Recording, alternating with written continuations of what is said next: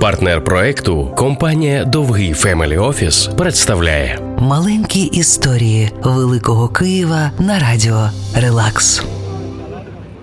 Гуляючи вулицею Шота Руставелі, неможливо оминути фантастично красиву хоральну синагогу у неомавританському стилі, або як її ще називають, синагогу Лазаря Бродського, багатія та мецената. Створена наймоднішим архітектором тогочасного Києва Шлейфером за 150 тисяч рублів.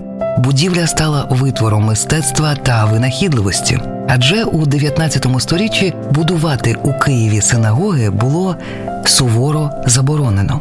Лазар Бродський мав зв'язки у мерії. Здавалося, що якщо хтось і може збудувати синагогу, про яку роками мріяли кияни, то лише він. Але йому відмовили через принизливу причину. Мовляв, через це збільшиться кількість євреїв у місті. Бродський кипів. Бродський поклявся не здаватися.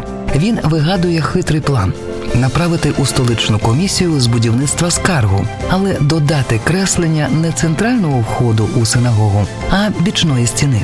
Сподівання були на те, що ліниві чиновники подумають, що це просто будинок багатія. Відповіді довго не було. Ішли дні, тижні.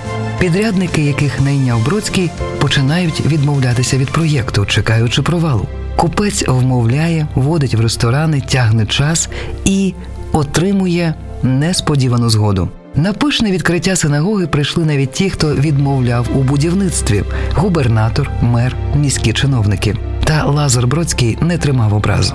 У киян нарешті з'явилася перша справжня синагога, і цього йому було достатньо.